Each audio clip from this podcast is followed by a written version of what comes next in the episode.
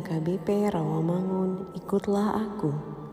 Rabu, 19 April 2023. Dengan judul Allah adalah arsitek yang maha agung.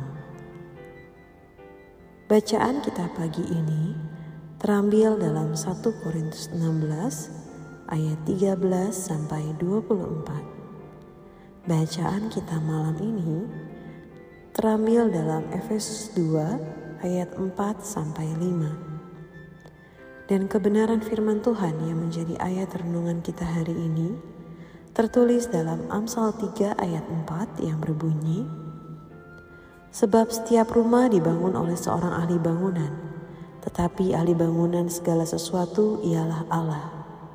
Demikian firman Tuhan. Sahabat, ikutlah aku yang dikasihi Tuhan Yesus. Candi Borobudur, bangunan yang diakui sebagai salah satu warisan dunia oleh UNESCO, dibuat pada tahun 770 Masehi dan selesai pada tahun 825 Masehi. Bangunan setinggi 42 meter ini dibangun menggunakan sistem interlock atau saling kunci, seperti balok-balok Lego yang bisa menempel tanpa perekat. Bukan hanya itu, struktur dan model candi ini memiliki makna tertentu. Di balik semua kehebatan Candi Borobudur, jangan pernah lupa bahwa ada arsitek bernama Gunadarma. Seorang ahli bangunan akan menggambar bentuk bangunan dalam sebuah desain. Gambar itu berupa sketsa dengan tangan langsung atau dengan software desain 3D. Ia membuat desain detail dengan warna yang sesuai ia menghitung semua kebutuhan dan biaya sampai proyek pembangunan selesai, bahkan mungkin termasuk kebutuhan furniturnya. Ahli bangunan bisa sebagai perencana saja, sebagai pelaksana saja, atau keduanya sekaligus. Namun, ahli bangunan juga membutuhkan para tukang untuk mewujudkan setiap rancangannya. Allah digambarkan sebagai ahli bangunan yang handal ahlinya ahli bangunan.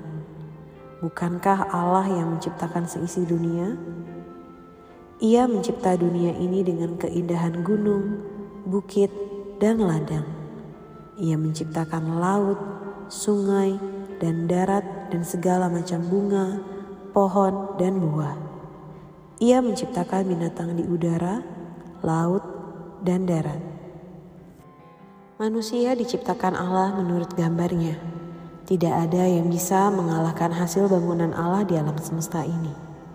Kita adalah bagian dari bangunan ciptaan Allah di dunia ini.